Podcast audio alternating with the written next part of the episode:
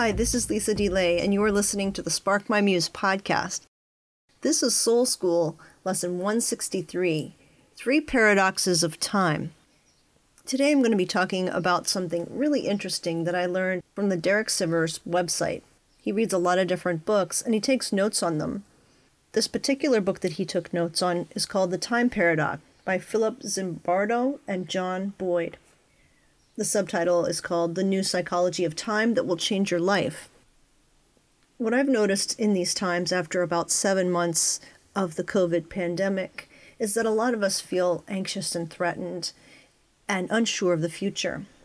It's made us think in the present, and it's difficult to focus or plan for the future. It's changed our perception of time. When we feel threatened or anxious, we live into a misperception of time itself. And it's good to check our biases when it comes to perspectives on time because it'll alter our understanding of the past and it'll change our actions as we move forward. Really can change the course of our entire lives. So there's three paradoxes that come from this book. I think are really helpful, really timely, and I hope that you get a lot out of this episode. The show notes for this episode will be free and they will be at patreon.com forward slash spark my muse for Soul School Lesson 163, SSL 163. And I really hope you'll go over and check out everything that's available at patreon.com forward slash spark my muse because that is really where all of the energy is that isn't part of the audio for this show, for this program when I'm thinking up new things or coming up with things, I don't post anything on my website anymore, which used to be a blog. From about 2006 or 7 up until 2015, I was strictly a blogger and a writer. And in 2015, I dedicated all my time to becoming a podcaster because it took so much time. And I also saved some of my best things for my actual writing and getting a book contract and then some of my things that I do end up posting are now posted on the Patreon support page. And when you follow my work and support it, you get a lot of exclusive material that's there. So, paradox one time is one of the most powerful influences on our thoughts, feelings, and actions. Yet we are usually totally unaware of the effect of time in our lives. Paradox two each specific attitude toward time, or time perspective, is associated with numerous benefits, yet in excess, each is associated with even greater costs. So, all of us have a propensity to be past focused, present focused, or future focused. We can all tweak those things and move to different perspectives, especially with awareness. Some of us think along the lines of, it was better in the good old days, or remember what it was like back then? Why can't we go back to the way things used to be? And some of us enjoy living in the now.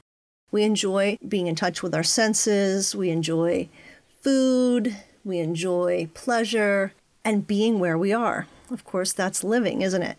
If we are continually in that mode, we can't mine the past for lessons, and we don't do very well with preparing for our future or making any great impacts for others in the future, future generations, our children, our grandchildren, and others that may come along after us. Living in just the present is a little more self satisfying and not other focused. Paradox three is individual attitudes towards time are learned through personal experience, yet collectively, attitudes towards time influence national destinies. What's interesting, too, about how we perceive time has a lot to do with our actual climate. People who live in temperate zones have to prepare for growing seasons and have to last through harsher seasons. This was more true in, in agricultural times when you needed to grow your own food. You would have to prepare in advance to live through the winter and to make it. So, future planning was very important. People who live in tropical settings and climates have very long growing seasons and things can grow all year round to eat. So they tend to live more in the present because it's sort of a paradise all year round, weather wise. What is the need to plan the future if you're going to have everything you need? You're not going to go through a time where there's going to be three feet of snow and nothing growing. These tendencies for perspective on time develop according to our cultural but environmental settings. We create time perspective biases. People tend to focus more of their thinking either on the past, the present, or the future, and this creates specific ideas and perceptions of time. So we can learn to be aware of our tendencies and move back and forth to all three perspectives, depending on what we're trying to accomplish. A study showed that 90% of students were told they were late and had to rush across campus did not stop to help a homeless person, even though they were being tested on compassion. They were future oriented in their mindset. A need to be compassionate was right in front of them. It was actually the goal of the class, but they couldn't see it because their mind and their time was future oriented. It was seeing past who was right in front of them. Future oriented people tend to be more successful professionally and academically. They tend to eat better, to exercise regularly more often, and to schedule preventative doctor's exams. But they are least likely to help others in need. There's definitely benefits, but there's certainly drawbacks too. When you may be from a faster paced time setting, a cultural setting, that could make you overlook people right in front of you who need your help. You may be able to get various degrees and acclaim and awards and credentials, but maybe you're not helpful in a practical sense. And this is specifically due to your understanding and your perception of time. Now, present oriented people tend to be willing to help others. They're right there in front of them. And because these people are living right in the present, they're aware of the needs around them. And this is backed up too by the meditation studies of people who do meditation for two weeks and then are confronted with a person in need they are much more readily available and aware to help them when they need help. It slows them down from being fast paced and future oriented and oblivious to what's in front of them to notice what's happening. They're also more likely to engage in risky behavior, things like gambling, drugs, alcohol, and risky sexual behavior.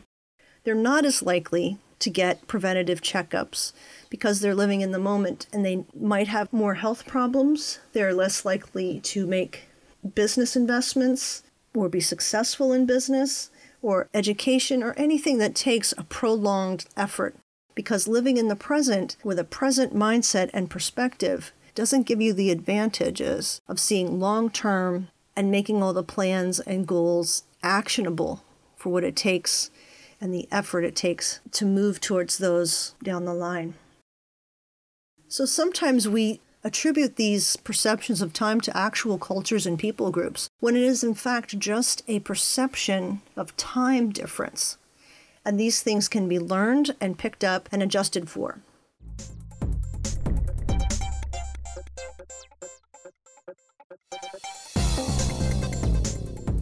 What happens when we do too much past thinking? We can be stuck and miserable instead of thinking that those are areas where we can mine for lessons learned and be grateful, sometimes we get stuck in thinking that we're trapped in our bad circumstances or that things never really work out for us or that things have always been bad and we've always had the short end of the stick. But what about right now? People may also attribute negative bias that sustains a negative outlook when they tend to accept blame for failure and disown success, thinking that they didn't create it personally. A past looking person can sustain a negative outlook. When the past looks negative, it will affect negatively the present and therefore the future. If your past can be recast positively, you will begin to see that your present can be recast positively, which therefore makes your future more likely to become positive and have different outcomes. These are all perceptual things that can change depending on where the focus of our attention goes. If we consider ourselves fortunate or grateful or lucky, instead of disadvantaged, unlucky, or victimized, we can live out different futures. What becomes really apparent are that across the world, women who get an education create different futures for their children because those children see modeled in their mothers the persistence and the effort and the delayed gratification that it takes to get an education and they form role models for their children. Where women get an education around the world, they also can create businesses and facilitate a future thinking kind of mind frame that teaches that to their children as well. Other aspects in life that create future thinking, mind frames automatically are stability. If your family is stable, or you can create some stability in your family, the atmosphere will create a future thinking possibility for the children in that home. Instability will keep us in present thinking and negative present thinking, which creates a negative future and a fatalistic type of future thinking. Recovering from an illness is something that many people who are good at future thinking, and it really impacted the world, are people who have recovered from a childhood illness or had to beat the odds and get over an injury or something like that, where they had to persist through something, they had to make plans for recovery. These people developed a very future thinking, planning mindset, even if their culture, even if they were an outlier in their culture or their climate, they developed a different sort of thinking that could give them an advantage. Using technology and getting an education are also things that help us get out of just a present mindset and into a future planning mindset. Our ideas about our own agency make a huge difference in our sense of time regarding past, present, and future.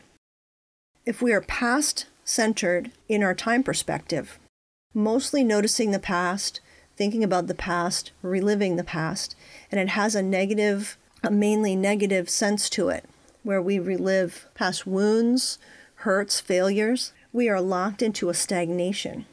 When we feel depressed, this really rears its head when we are depressed, we are often stuck in a past mindset.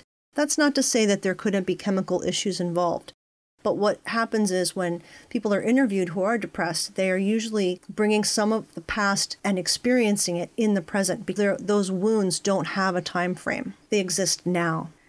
So that means we will perceive time as elongated, as things being as they have always been, and they feel very unchangeable, intractable if your past has been quite negative, or if your present feels like it's going to be negative for a long time, your hope may dissipate.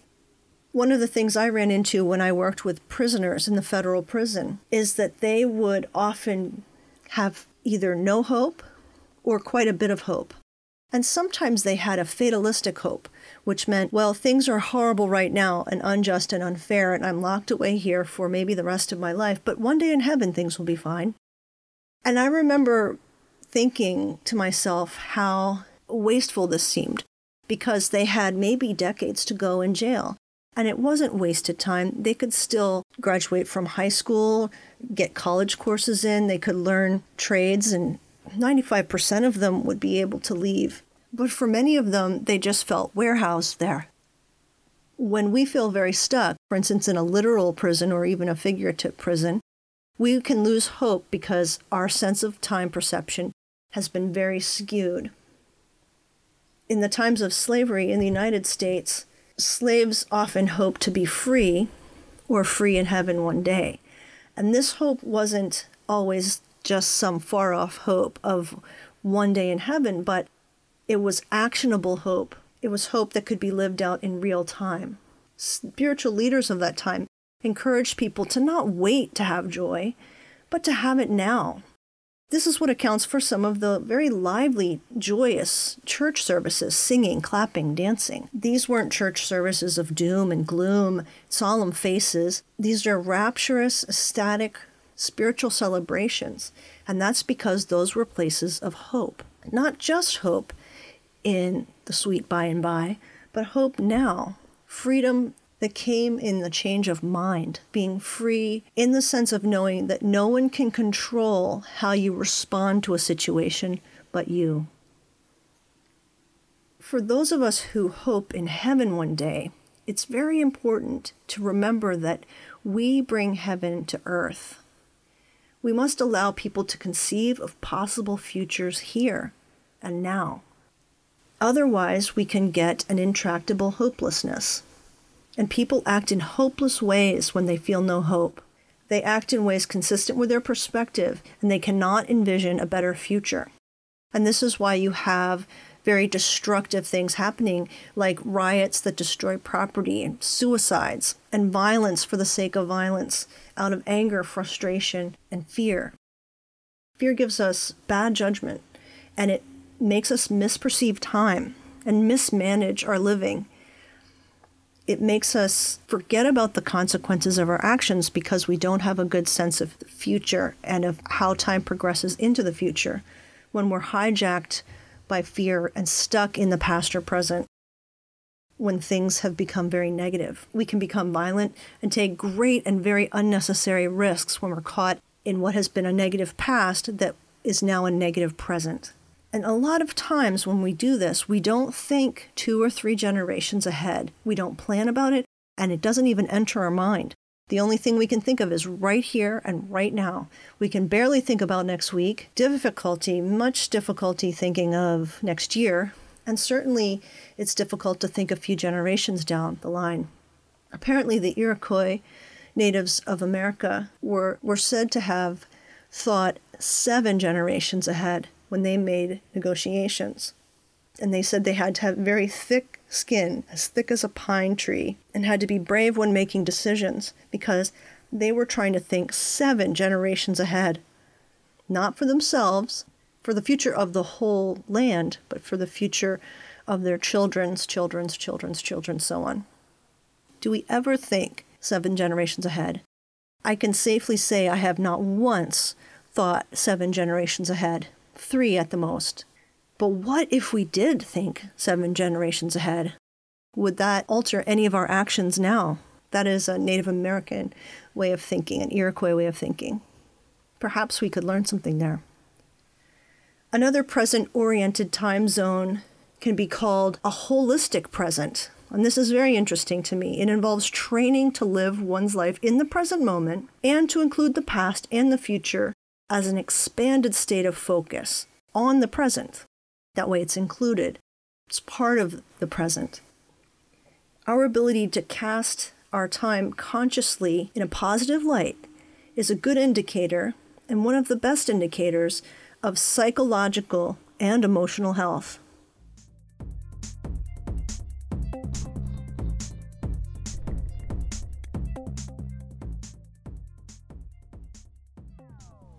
You can actually reinterpret and rewrite your personal past that you begin to remember better and differently. Every time you engage with the past, you alter it a little and you add extra emotion that you're feeling in the present to your memory of the past. You tweak that memory just a little bit and you tweak it with the emotions, the chemicals that you impose on that memory when you do that. So, why not reinterpret and rewrite your personal past with some gratitude chemicals and some reinterpretive chemicals that find some gems from the past. Because it gives you a greater control over your future and your present. Something that really struck me in these notes of how we think and feel today influences how we remember yesterday. I'm going to say it again. How we think and feel today influences how we remember yesterday. So, our present influences our past, and our past influences our future. When we think future oriented, we can get into these creative flow periods. And if you're a creative person, you've probably experienced this before. Perhaps you're deeply involved in a project or playing a piece of music or sports game, and you're so involved in your project and your creative thinking and your planning that you lose your self consciousness and you have a distorted sense of time. You might forget what time it is. And the activity is intrinsically rewarding.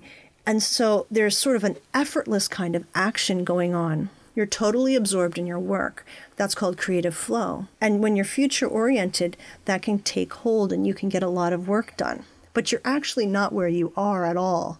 You're caught deeply into your work and you're not living in the present moment. It's fine to do it, but it also takes you out of the moment that you're in. Future oriented people can have their relationships suffer because people don't feel the presence of you there with them. So, those are some perspectives on time and how they alter our perceptions of reality, our perceptions of relationships, our perceptions of fate, our perceptions of agency, goals, what's possible in changing our world, our understanding of hopelessness. It's really, really good to question how we view time. Realize that we're going to view time differently depending on whether we're coming at it from a past time perspective, a present time perspective, or a future oriented perspective. That can shift momentarily, or we can get stuck in one or the other. Why not disrupt the possible rut you're in, perspective, and see what you can come up with? If you look up The Time Paradox by Philip Zimbardo, on his site you can take a test to see where you fall in your perspective of time, past, present, or future. But if you look up the show notes today at patreon.com forward slash spark my muse for this episode, Soul School Lesson 163, there'll be links to, to Derek Sivers' notes and to the answer to this question. Robert Levine studied 36 American cities, and he recorded those cities by walking speed, bank teller speed, talking speed, and the frequency at which watches were worn.